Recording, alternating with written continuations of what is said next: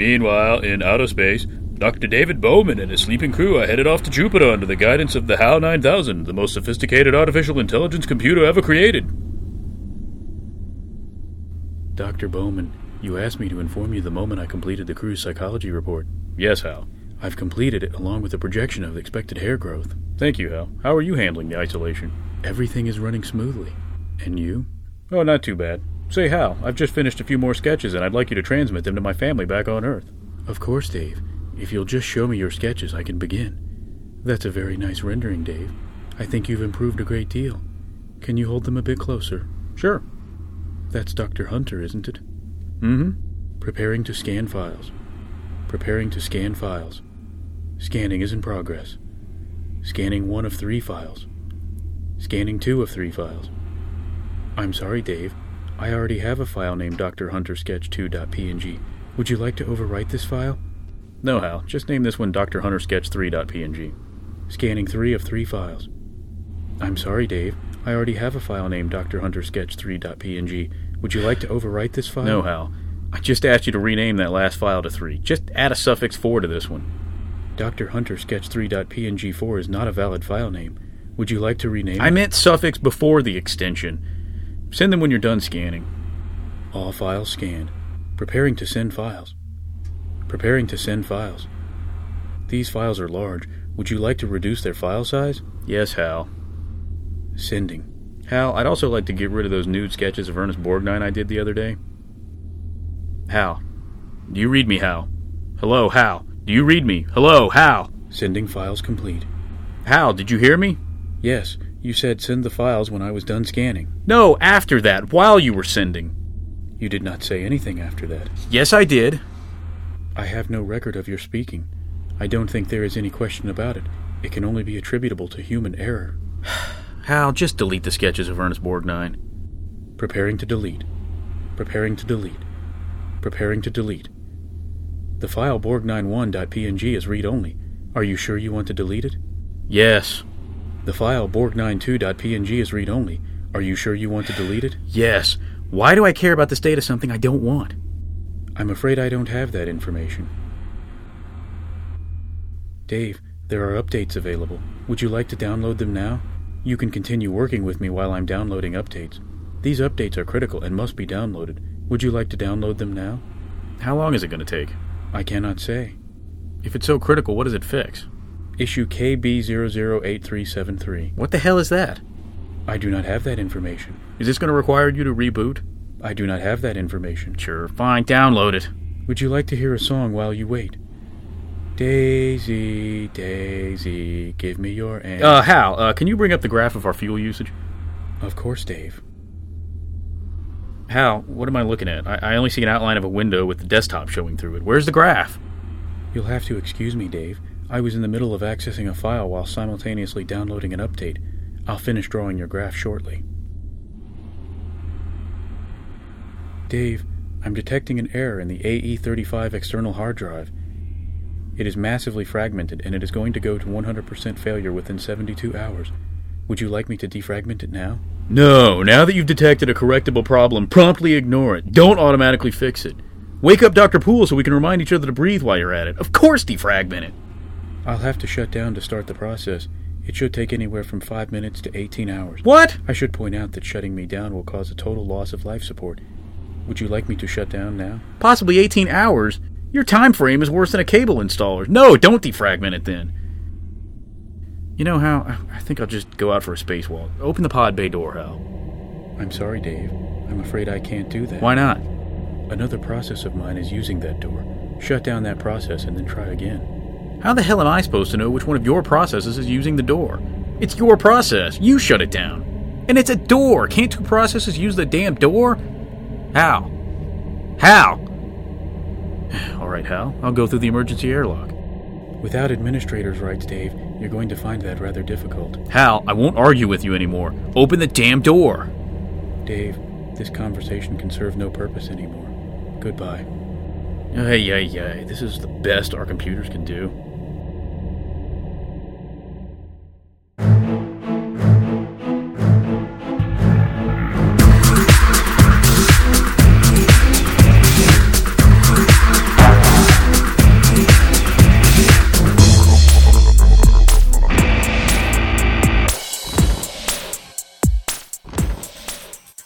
Want to discuss something that is guaranteed to get everyone's blood pumping more than a symposium of monarch butterfly mating rituals computers.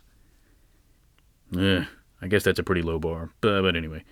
They shouldn't just be for systems analysts or Star Trek fans, because by the very fact that this message is being distributed only in electronic form via a computer network, then if you're listening to this, I'm guaranteed that computers in some manner affect your life.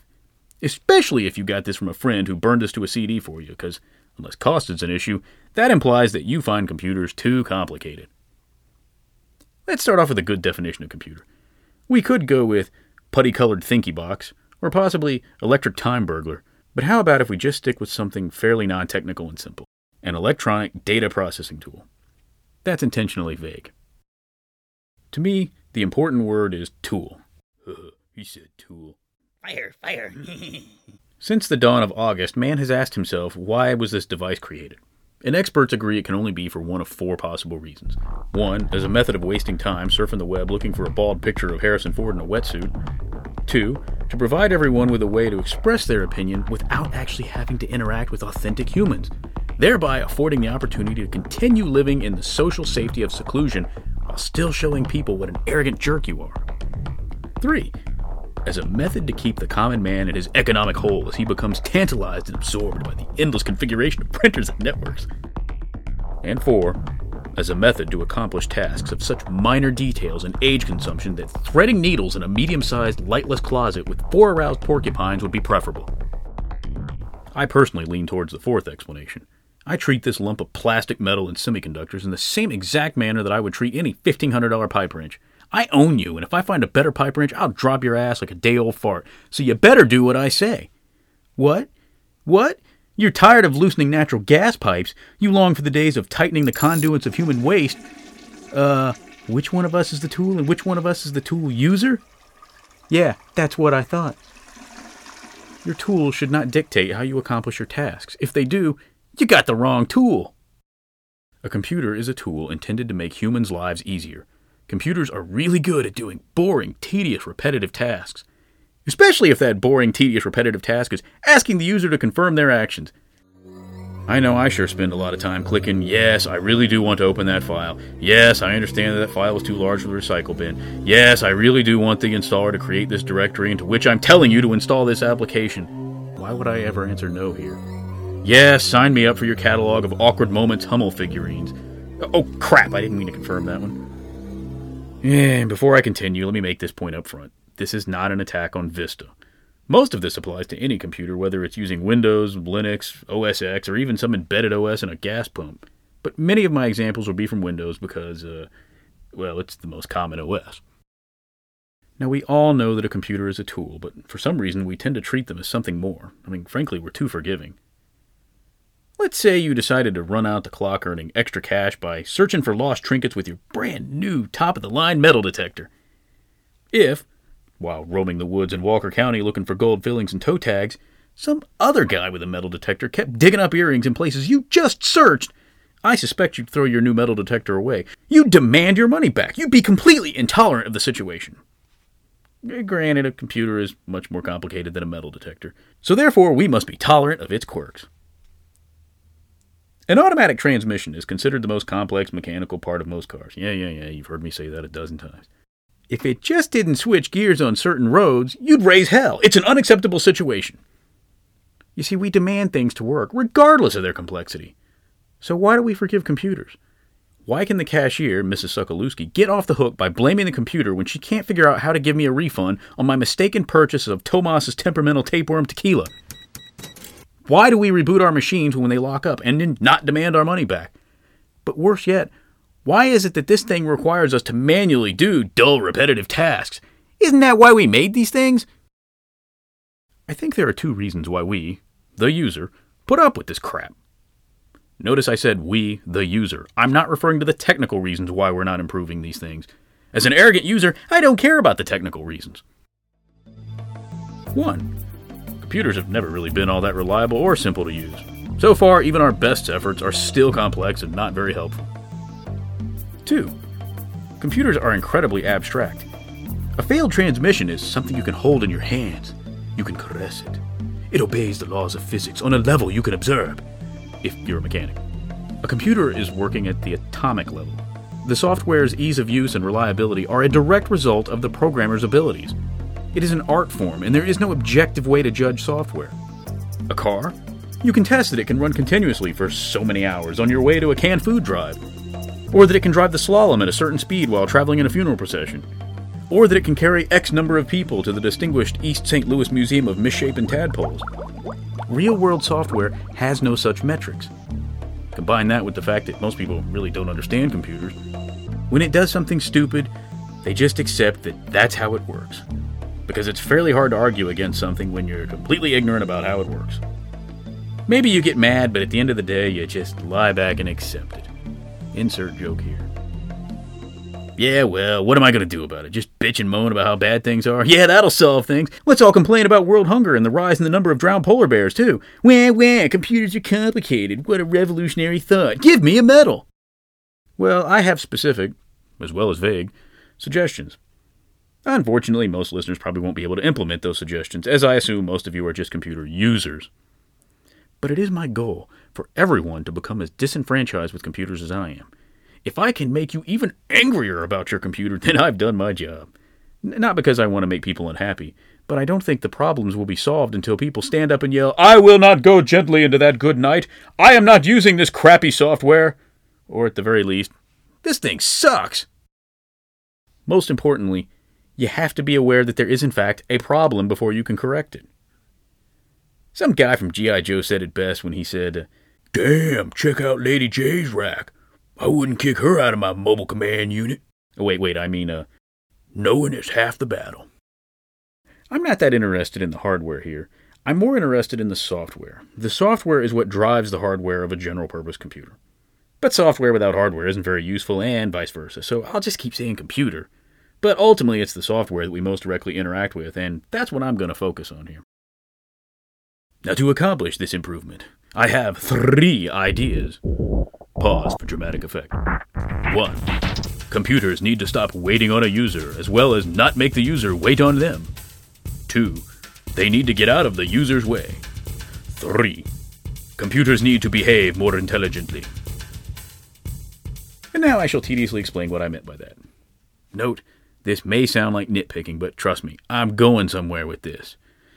So, uh, computer, don't wait on me, and don't make me wait on you. Obviously, I'm not talking about many specialized operations that are incredibly time consuming, such as hours to encode video or run some complex simulation. But most of the things typical users do take moments. And it's very irritating when you find yourself babysitting a Gates box because it's going to ask you 17 questions during some lengthy operation. When the application stops a task to ask you a question, then it's waiting on you. How many times have you walked away from your computer after kicking off something you thought would take a few minutes, only to return to find that it's been waiting on you to answer some dumb question two seconds after you got up? For me, dozens of times. Examples? Delete a large number of files on Windows. It does its deletion preparation and keeps me informed of that because I care that it has to prepare for this. Oh God, how do I care? Oh, let me count the ways. Uh, um, no, apparently I don't care that you have to prepare to delete. But if during that deletion it encounters a single tiny 4K file containing the lyrics to Hollaback Girl, that is for some mystery marked as read only, then everything comes to a halt. It needs confirmation that you really want to delete this. Suddenly, the user is required. Preparing to enable user signal. Commencing signaling the user. User signal engaged. Preparing to wait on the user. Commencing waiting for user input. Waiting, waiting, waiting! Suppose I hire you to throw away my old collection of popular antique Aztec stethoscopes that have been piling up in my garage. And in the meantime, I head off to the store in an effort to obtain more facial hair removal products. The third one you pick up is obviously Mayan and not Aztec. Are you just going to squat on the driveway with a furrowed brow in a vain attempt to understand the situation as you wait for my return? Or are you going to set that one aside and continue your job? Then, upon my return, ask me about that one. So, whatever my answer is about that one, you have all the rest taken care of. Unless your name is Daryl and you have another brother named Daryl, you're probably going to keep working. For some reason, computers are about as smart as doubly named brothers in Vermont. I personally think the fact that the file is read only is overridden by the fact that I'm throwing it away. But aside from that, why not keep deleting files? Don't wait on me to answer this asinine question. Keep going. You can have the question on the screen, but instead of a question about a single file, it could display a list of all files that are presenting problems that require my attention. As it encounters more files that require my attention, they could be added to the list. Then at least most of the operation will probably be done by the time I get around to answering your damn question. The computer shouldn't wait on me, and in this case, it really didn't even have to wait on me. The issue is that probably 90% of the time, the user is not going to have massive numbers of files that need their attention. Therefore, do what makes more sense for most of your users. Don't define the application's behavior for the exception. Another similar example of waiting on the user is perhaps your email application. I have three servers that I connect to for email. For whatever reason, one of those servers occasionally doesn't respond quickly enough for my email app, and my email app considers this as a password rejection. What really sucks is that it doesn't get any email from any other servers when this occurs. It stops and waits for me to enter a valid password for this one mailbox. And I told it to remember the password. It should never go bad.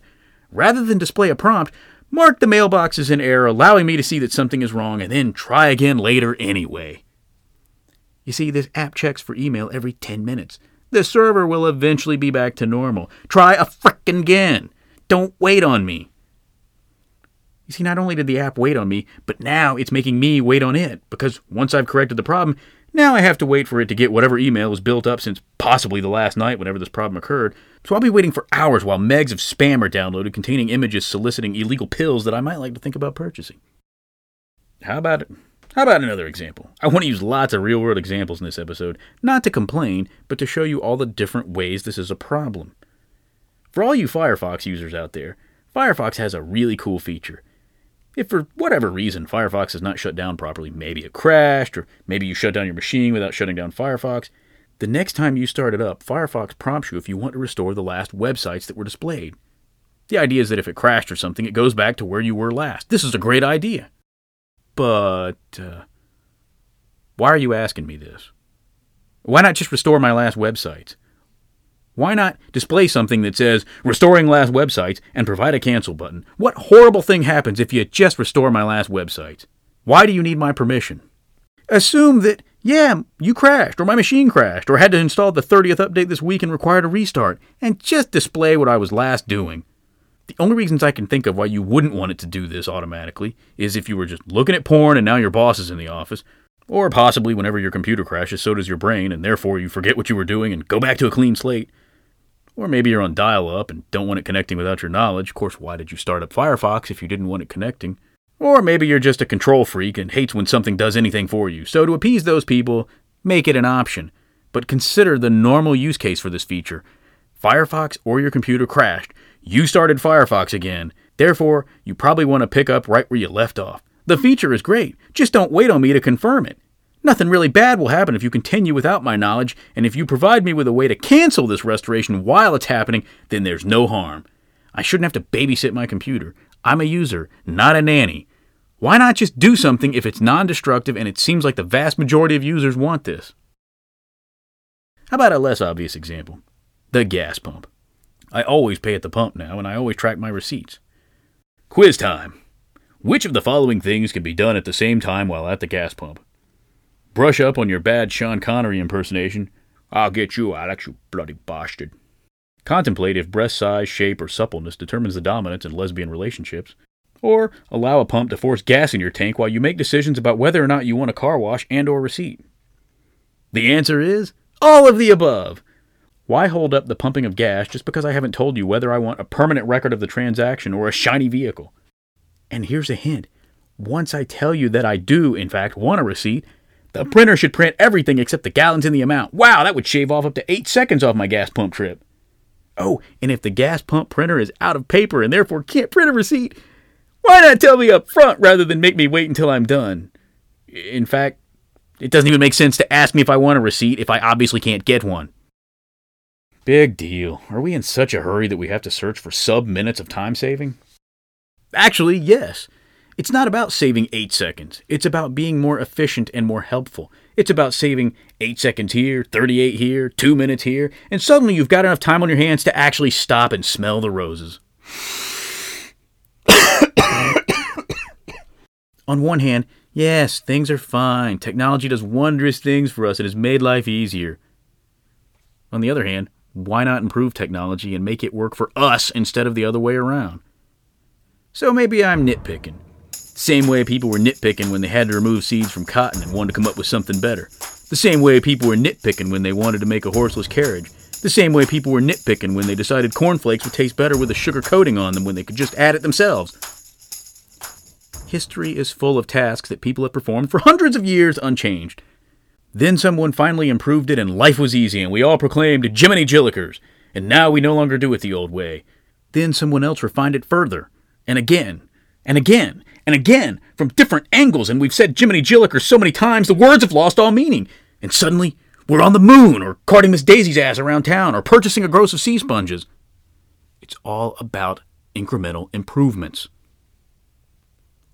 Let me give you one last example on this one. The application I use to edit these podcasts doesn't embed the sound effects and the music into a single file. Instead, it stores references to the file's paths. Well, uh, if I were to move some files to a different directory and then open up an old project, it stops opening the file and demands that I tell it where each file is or that I willfully tell it to ignore that single file. It does this for each missing file.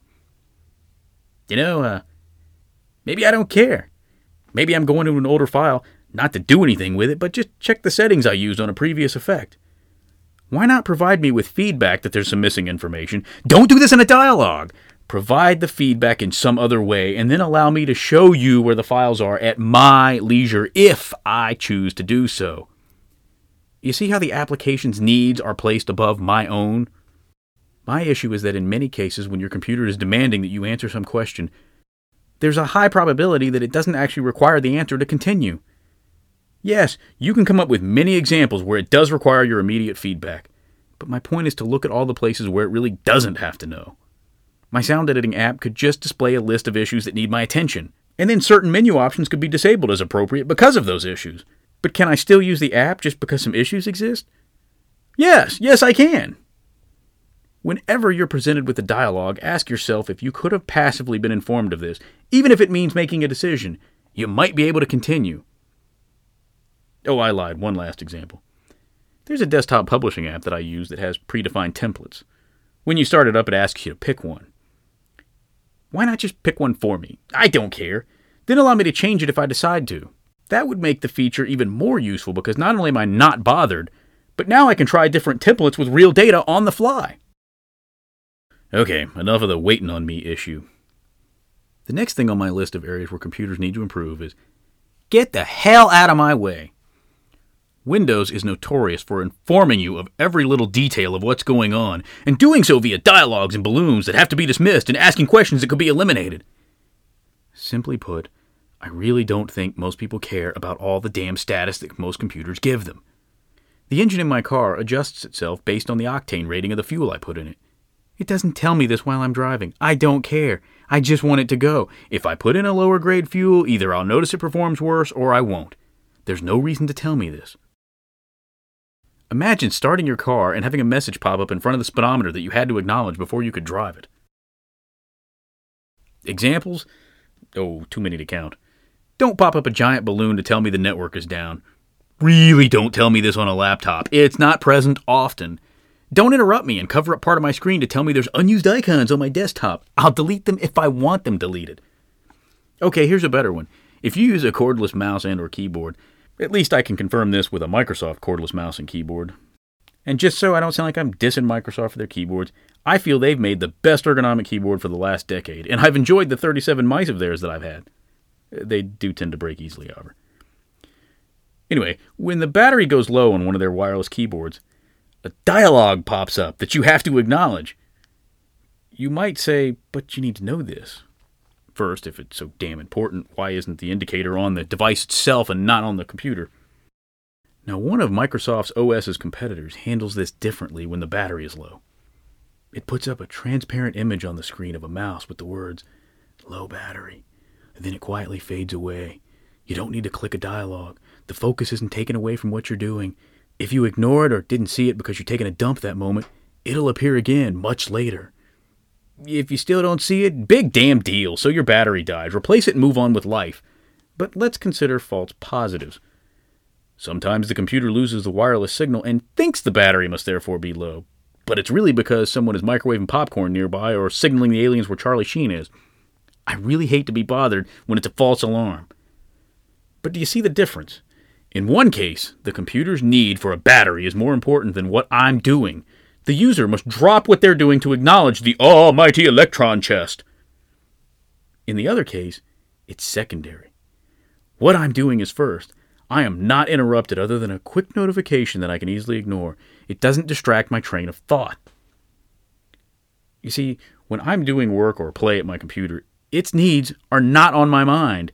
Me doing whatever my task is is at my forefront. Anything that takes me away from that can cause loss of productivity. And while I'm on the subject, no application should ever, ever, ever take your actual keyboard focus away. Oh, talk about irritating! You're in the middle of writing your angriest, most persuasive letter ever to the Shasta Soda Corporation for canceling production of their new low carb lima bean cola, and you're abruptly inspired by the most compelling reason of all. And suddenly you inadvertently acknowledge a download updates message from Reader Rabbit that you honestly didn't even see because the focus was taken away right when you hit the return key and you're left looking at a download progress screen for a children's application instead of your word processor. This is something the OS should handle, and is the definition of getting in my way when you, for all intents and purposes, replace the application I was working in with a completely different one. Who the hell thinks this is acceptable? And yet, my work computer does this all the time. Flash the taskbar or bounce the icon on the dock, but don't put me somewhere else just because an application that I intentionally did not have in the foreground suddenly thinks it's the center of my universe. Screw you, Reader Rabbit. To bring up the file deletion issue again, uh, you're in my way. I said delete the file. It's still there. I don't care what you have to do to make it go away. Just get it the hell out of my way. Rename it internally and mark it as hidden. I don't care. I don't want to see it. I don't care that it takes time to physically delete them from the hard drive or whatever. Why are these files still showing up in my views? Can't the computer remember that these files are in the process of being deleted and get them out of the way? Do this in the background whatever, but who is the master here? I've got to delete these files and move on. Get them the hell out of my way. I don't want a progress bar. Mommy, mommy, look at me. I'm deleting files. See, there's a progress bar so I can watch the files being deleted. yeah, this is fun, mommy. This isn't fun anymore. I just want my files to go bye bye. Why are they still there, mommy? Why do I need to be informed of the file deletion's progress? Why do the files still need to show up in my views until they're absolutely moved to the trash, recycle bin, or whatever? Maybe I'm an odd case here, but doing audio and video editing and 15 other things I do with my computer generates lots of large temporary files. When I delete them, I want them gone now. Oh, there's reason for this progress. Space isn't actually free until it's done. What if you try to shut down while deletion is occurring? What else have you got to do? Are you in that big of a hurry? Those are all outliers. They are not the norm. Solve those problems in another manner and move on. Since I'm probably not going to delete the files and then shut down, the computer can keep working in the background. But more importantly, why show me progress at all? I mean, answer me. What am I going to do with this information? What does anyone do with the deletion progress other than be reminded that their superbly expensive electron apparatus still isn't doing what they told it? he said apparatus. I am Cornholio. But this goes back to whose issues are more important mine, or my computer's. If I said delete, some of you may be smiling because not all OSs have this deletion progress problem. But if yours does, it's an example of where the computer is in your way. It's showing you files that logically no longer exist, and it's taking up valuable screen real estate, giving you information that you really can't use. If you're lucky enough to have a genuine TiVo, it has a couple of similar quirks. TiVo is nothing but a computer that manages videos. If you delete a show, usually you can just keep right on chugging along. The show is gone immediately. I'm not informed of its progress getting this show off its hard drive, and I can immediately go back to watching episodes of The Fall Guy. Cool. Unfortunately, if you tell it to get a season pass to a show, this is where you tell it to record all episodes of uh, Darkwing Duck, at least the Series 2 TiVos anyway, make the user stare at a please wait screen while it, uh, I assume, goes off and finds all future episodes and I guess tries to inform you of potential conflicts. Again, I don't care what you have to do to schedule this. Put it on a background thread and give me back my TV, damn it! I'm missing Mr. Furley appearing shocked with his eyes all bugged out and doing his impression of a scared guppy. TiVo is putting its needs ahead of the users. Most of the issues with computers being in my way revolve around dialogues in places where the computer's needs are ahead of mine.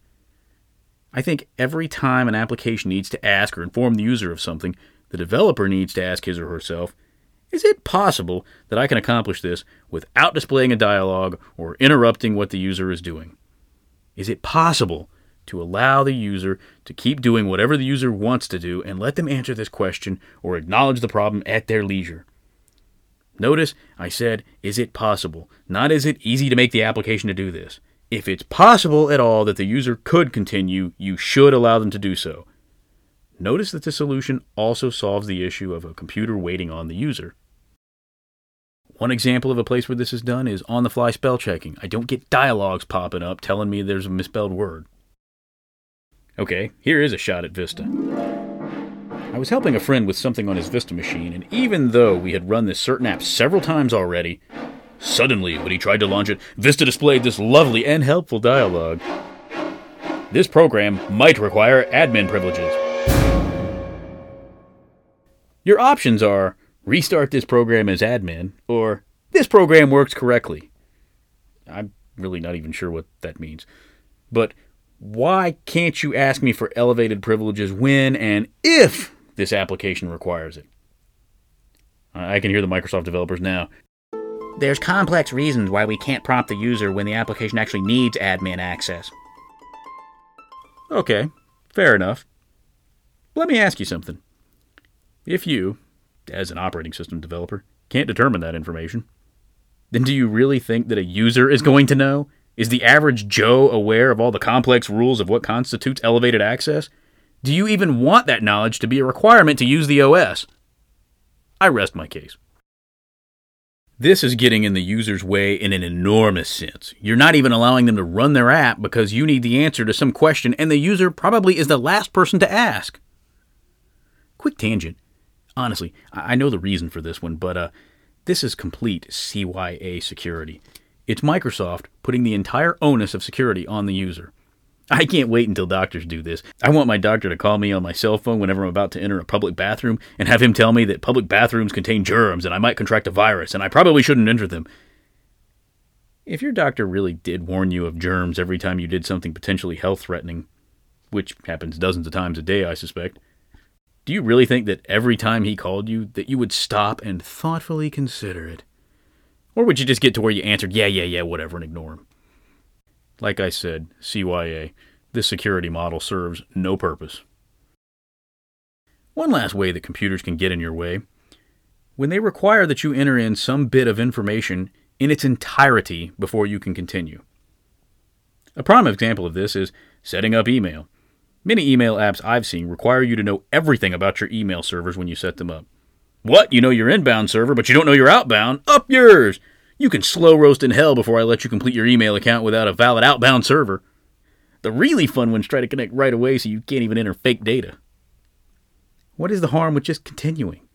Let me enter in what information I have when I have it, accept it, flag the information as incomplete so that I see I need to provide more info.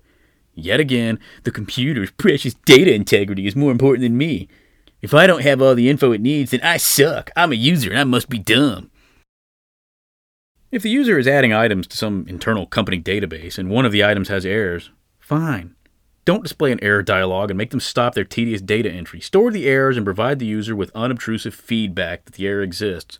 You know, maybe something like on the fly spell checking. Something like that.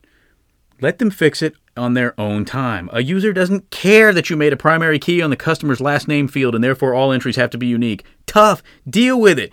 That is not the user's concern. If you have to store that entry in a separate area until it's valid, fine. You're the computer. You're the one that can process billions of bits of data per second, and you're telling me you can't just hold your damn horses about a little incomplete or invalid to you data. Granted, I fully recognize that this is a sort of radical thinking. Putting the stupid user first and not caring about your database's self defined integrity.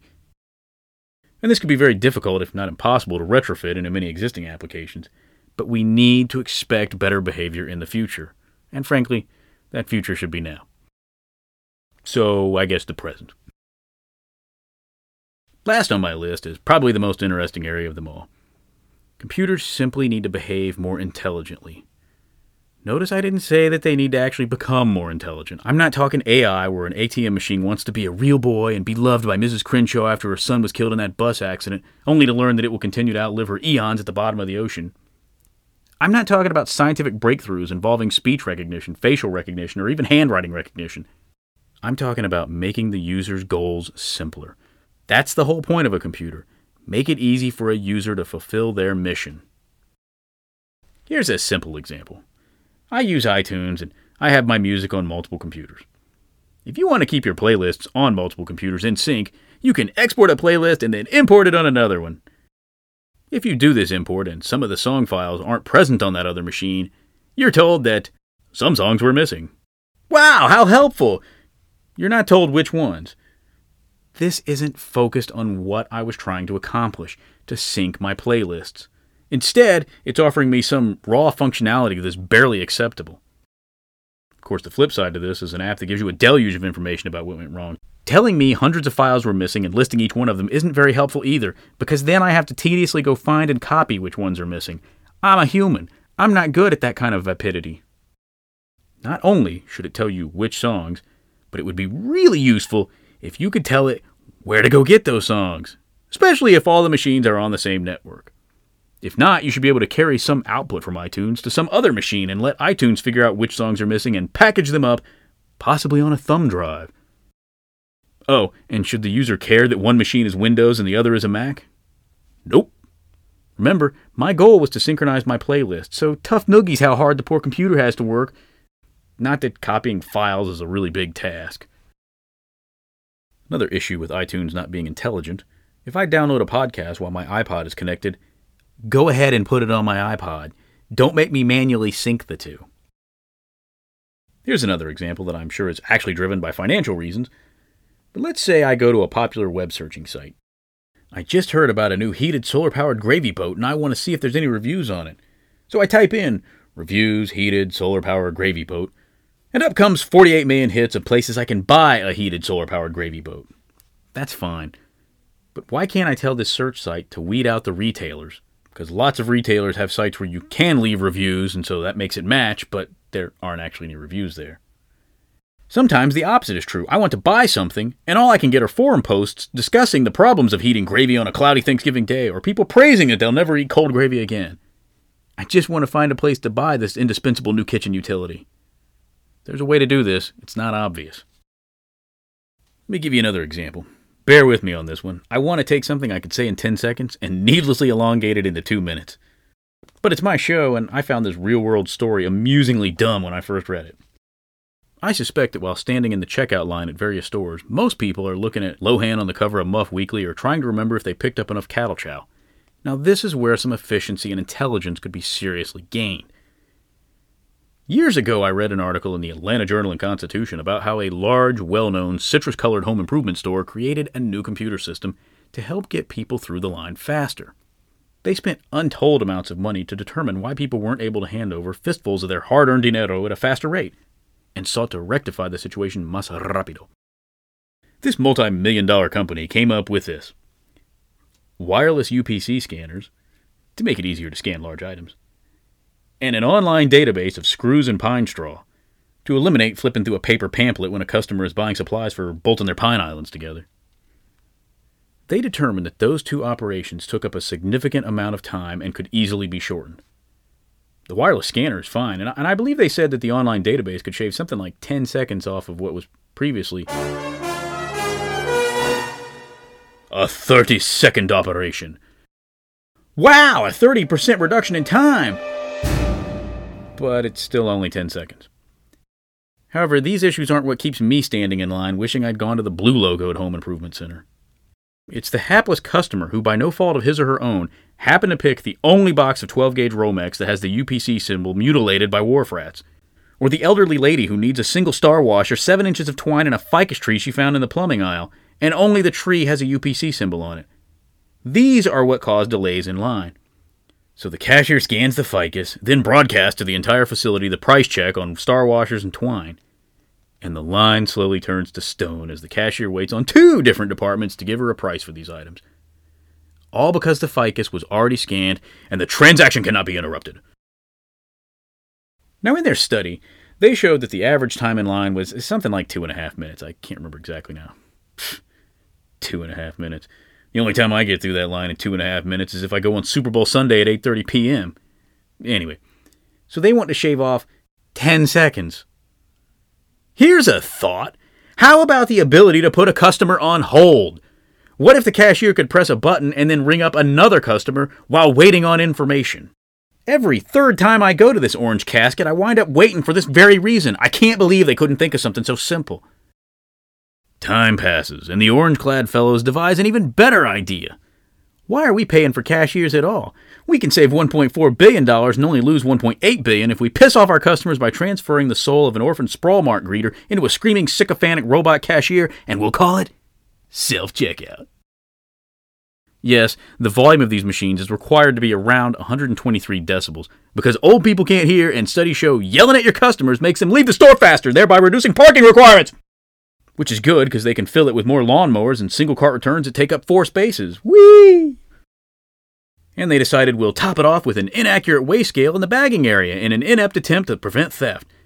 This machine will require that a single greeting card weighing two hundredths of an ounce be placed in a bag in the bagging area of course, the scale won't register that tiny amount, and the customer didn't want a bag anyway for a single greeting card.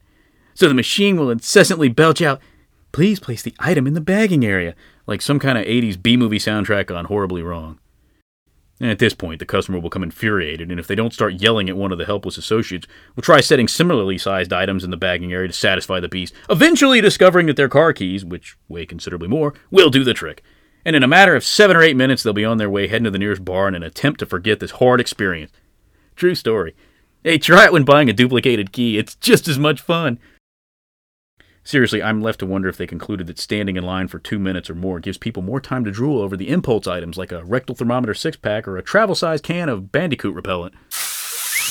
Do I have a point here? Yes. Even something as simple as a cash register requires thought. Maybe because it's so common, it requires extra thought. This is what I'm talking about when I say computers need to behave more intelligently. The ability to put a customer's transaction on hold is not rocket science. I believe the phone company mastered this in the 1964 World's Fair, and no one at NCR has ever thought of this. All computerized devices need to move to the next level. Yeah, Pong, word processing, Oregon Trail, we figured it out. Let's move on. Again, I'm not talking about artificial intelligence. I'm talking about just simply thinking about what the user is trying to accomplish and focusing on solving that problem. It's a difference of task based and function based computing. In task based computing, you focus on what the user ultimately wants to achieve. The user's end goal is the destination. In function based computing, you offer the user a series of potentially unrelated functions and let them figure out the order they need to proceed in order to accomplish their goal. Here's another example so you'll understand I'm not trying to say that all apps should be wizards. I don't like cookies.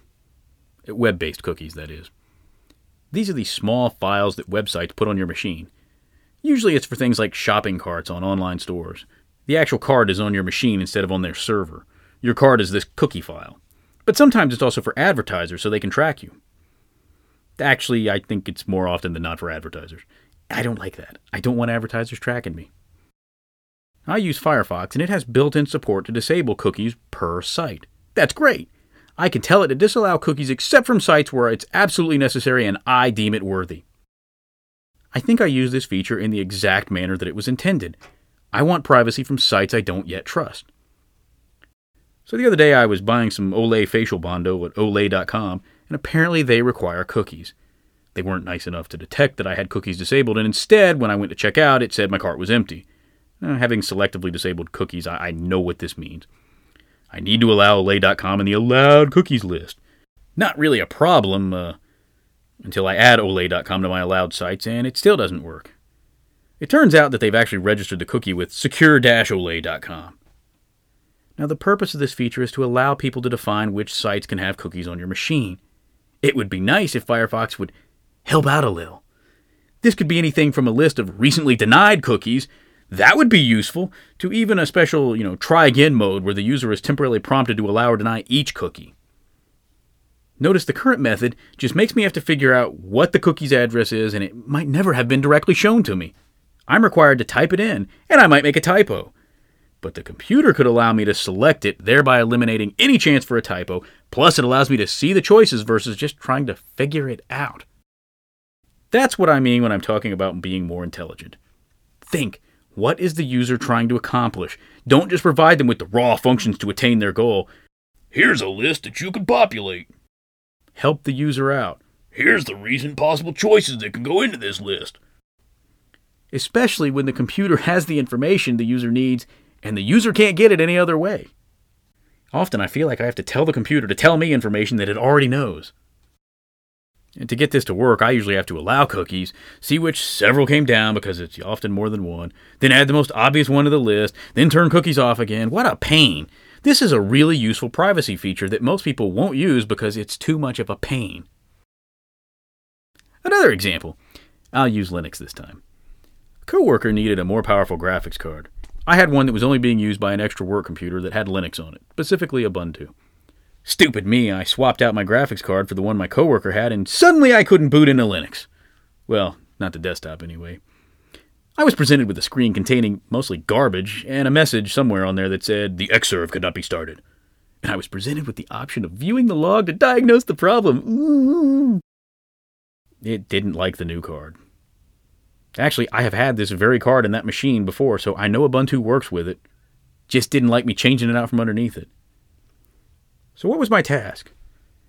In this case, my task was booting the machine.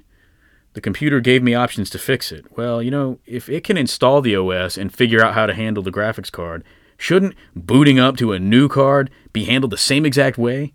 For any Linux fans out there, this is the kind of stuff that needs work. Every mainstream OS since 1995 has been able to handle this case. Have you ever called into a company looking for someone, but you didn't know the person's phone extension and were directed to their automated company directory? This is where you punch in the person's last name on the keypad and it tries to convert 1 through 10 to A to Z. It's a great feature. It's controlled by a computer.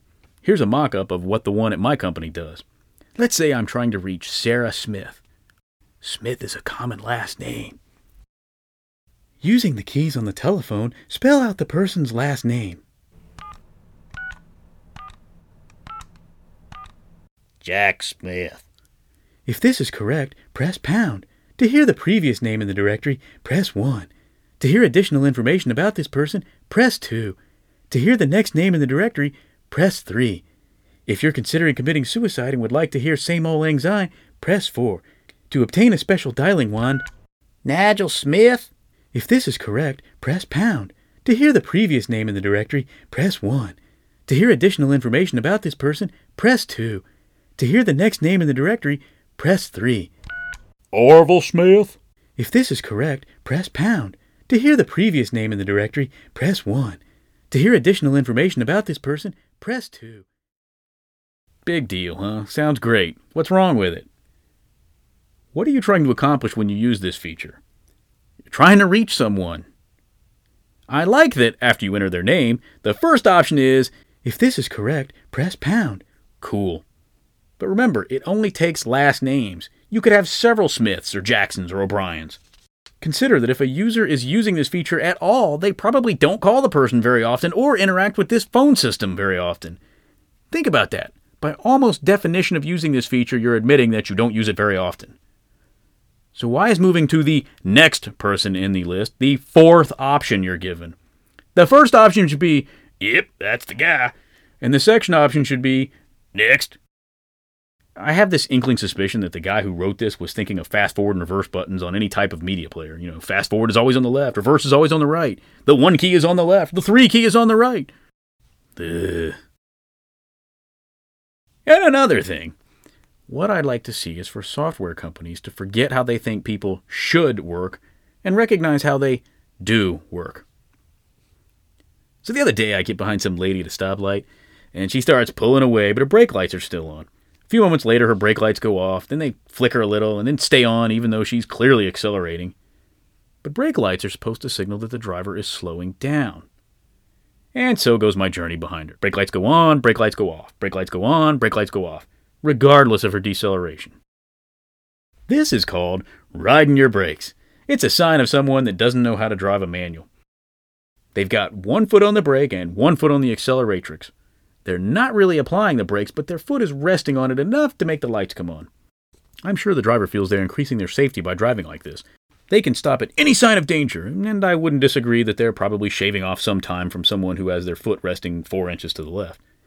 The problem is that, as the guy driving behind her, I quickly decipher the pattern and realize that I can't trust her brake lights as any kind of indicator of her speed intentions. Therefore, without delay, I ignore her brake lights. She may now be able to stop quicker, but she's reduced my stopping time because it's going to take me a moment to realize that, yes, she is in fact stopping now.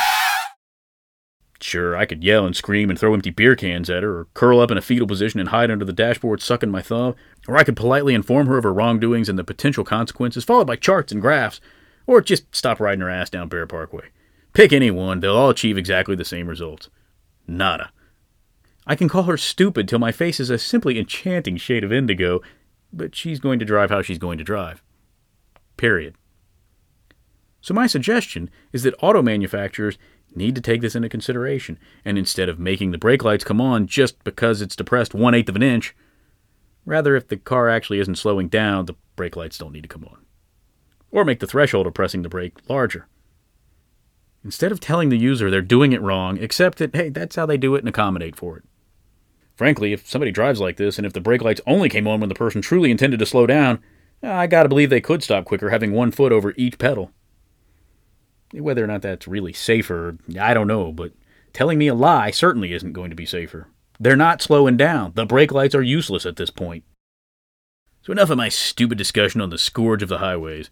My point is that just like this stupid brake light issue, software companies need to consider that it doesn't matter how they want their users to use their software, they need to learn how the user actually is using it and tailor it for that. Don't tell me I need to restart for an update while I'm in the middle of making a presentation with my computer. Don't limit me to sorting tables by three columns just because you didn't think I'd need any more than that. On websites, maybe your Flash and JavaScript interfere with the user's desire to be able to right click on these links and open them in new tabs. If someone wants to do an instant search, do they really need to be aware of what indexes are? These are all examples of ignoring the user and instead making the application's need first. Something I really like in modern computers, that I've mentioned several times already, is on the fly spell checking. I'm not a bad speller, but I, I seem to make a large quantity of typos. Background spell checking is cool, it's unobtrusive, it's easy to ignore, and it's very useful. Every app that uses text should have this. Seriously. Oh, if only an OS would build it in. Anyway, on the opposite side of the spectrum is any type of dialogue or form where you have to enter information that may or may not be valid.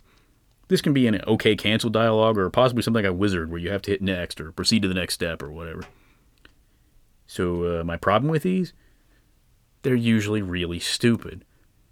If I'm filling out an order form wizard and I don't enter in my shipping address, and that's probably required, why is the next button even enabled?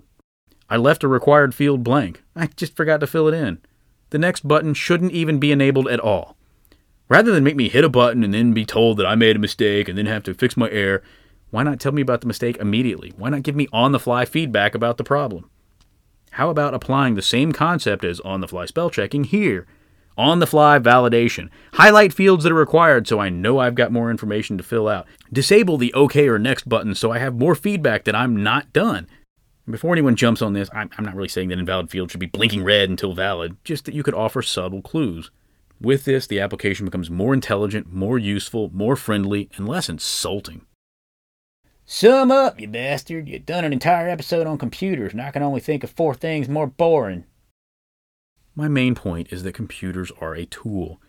We own their asses. The computer should never make me bend to its needs. My needs are far more important. That might not have been true 10 years ago when memory, hard drive space, and CPUs were all expensive and slow and limited. But with today's multi core CPUs and giant hard drives and gigs of memory, that is no longer the case. Until we have super intelligent toasters and there's a question of sentience and possible slavery, then I own this machine. Do what I say. I don't care about this machine's needs other than electricity.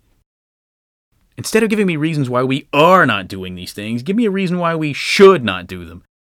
We should be making things easier for at least 80% of the people, not the outlier cases, not coming up with the five use cases for making it more complicated when hundreds of use cases or thousands of use cases say the exact opposite. Let me put this into context. We've engineered corn, rice, cows, and oranges to be more delicious and nutritious for us. We've altered nature because we want a larger, tastier, more cost effective banana. Why the hell can't we make software better? I feel it's time we expect more of our computers. We should stop expecting them to be difficult.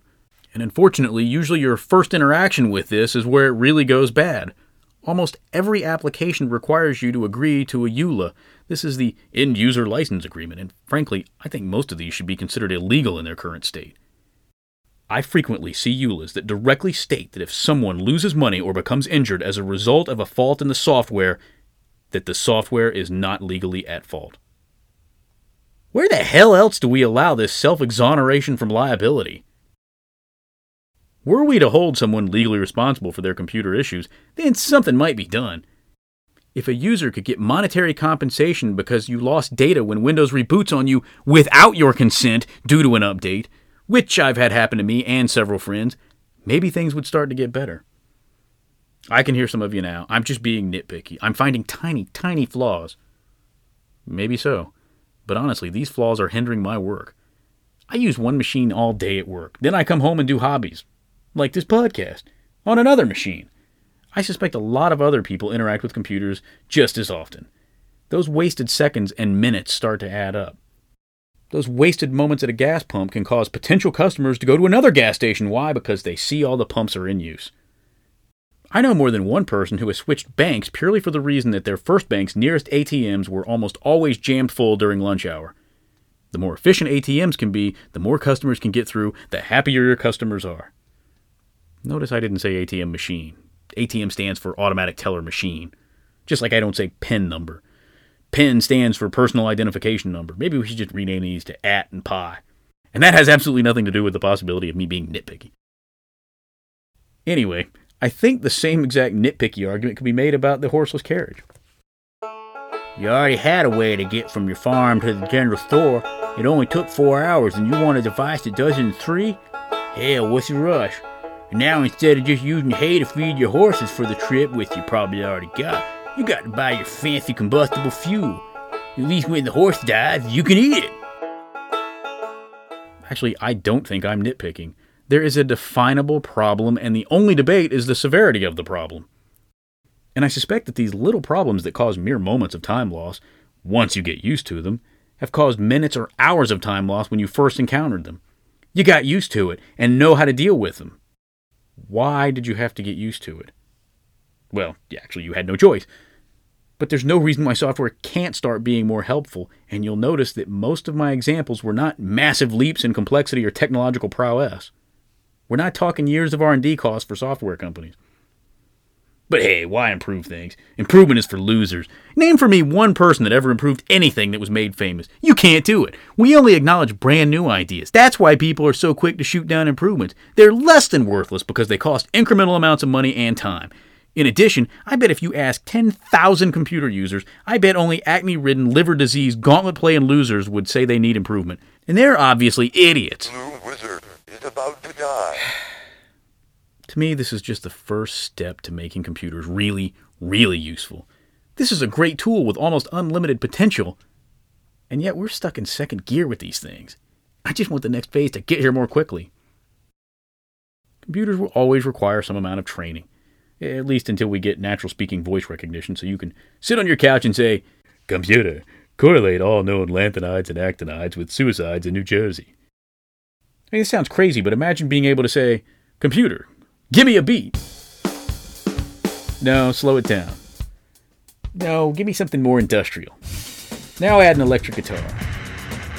No, no, no, no. Make it less heavy metal. Make it sound more like a cheap James Bond knockoff. No, I don't like that at all. You know, forget the guitar. But give me some cowbell. Okay, that's good. Now, bark like a dog.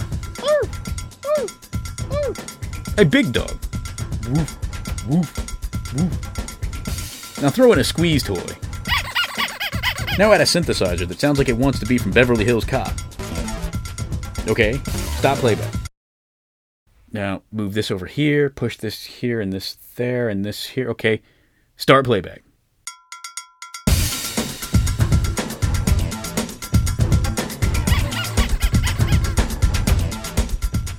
Did you realize that in the 1980s, numerous crimes that were long since abandoned by the detectives investigating them were suddenly, if not solved, had new leads to follow? All because computer software was literally turned on.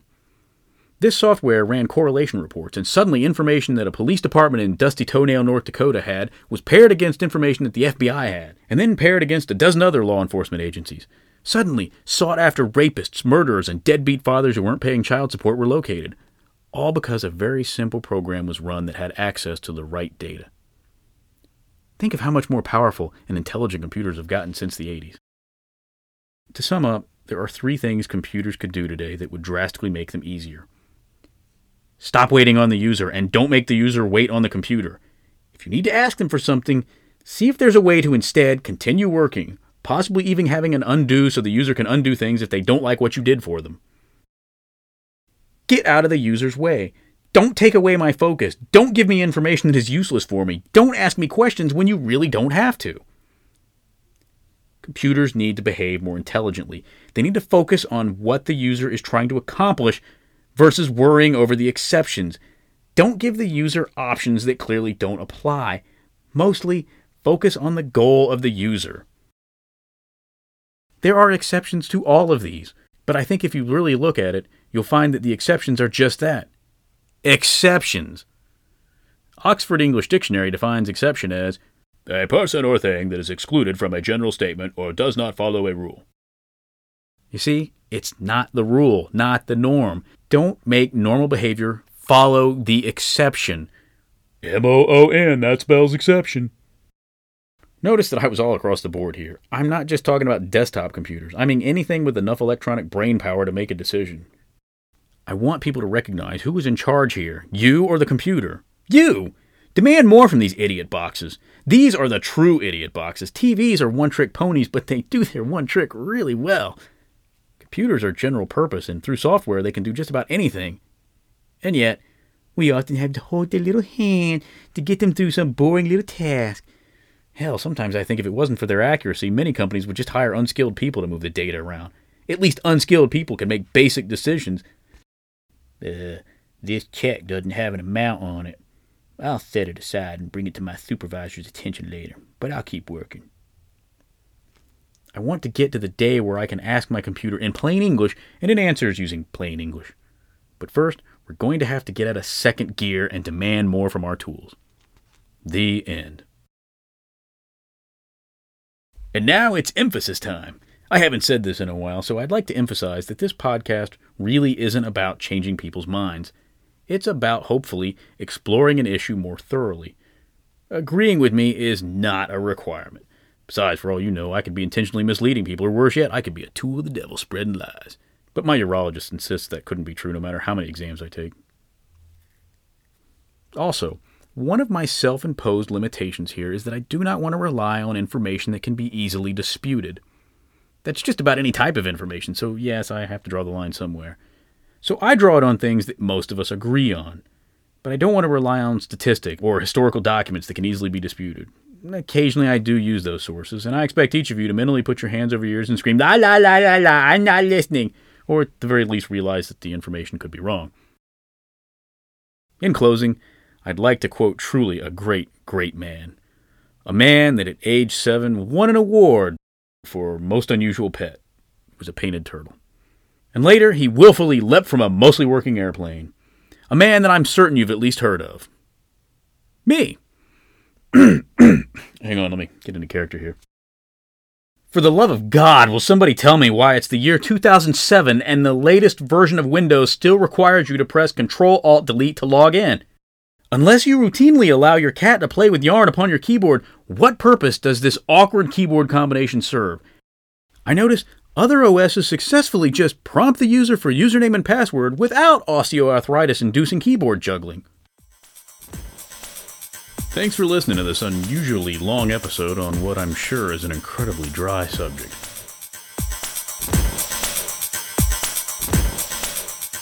Visit our website at www.logicallycritical.com. Send feedback to podcast at logicallycritical.com. Jiminy Jillikers. I suck.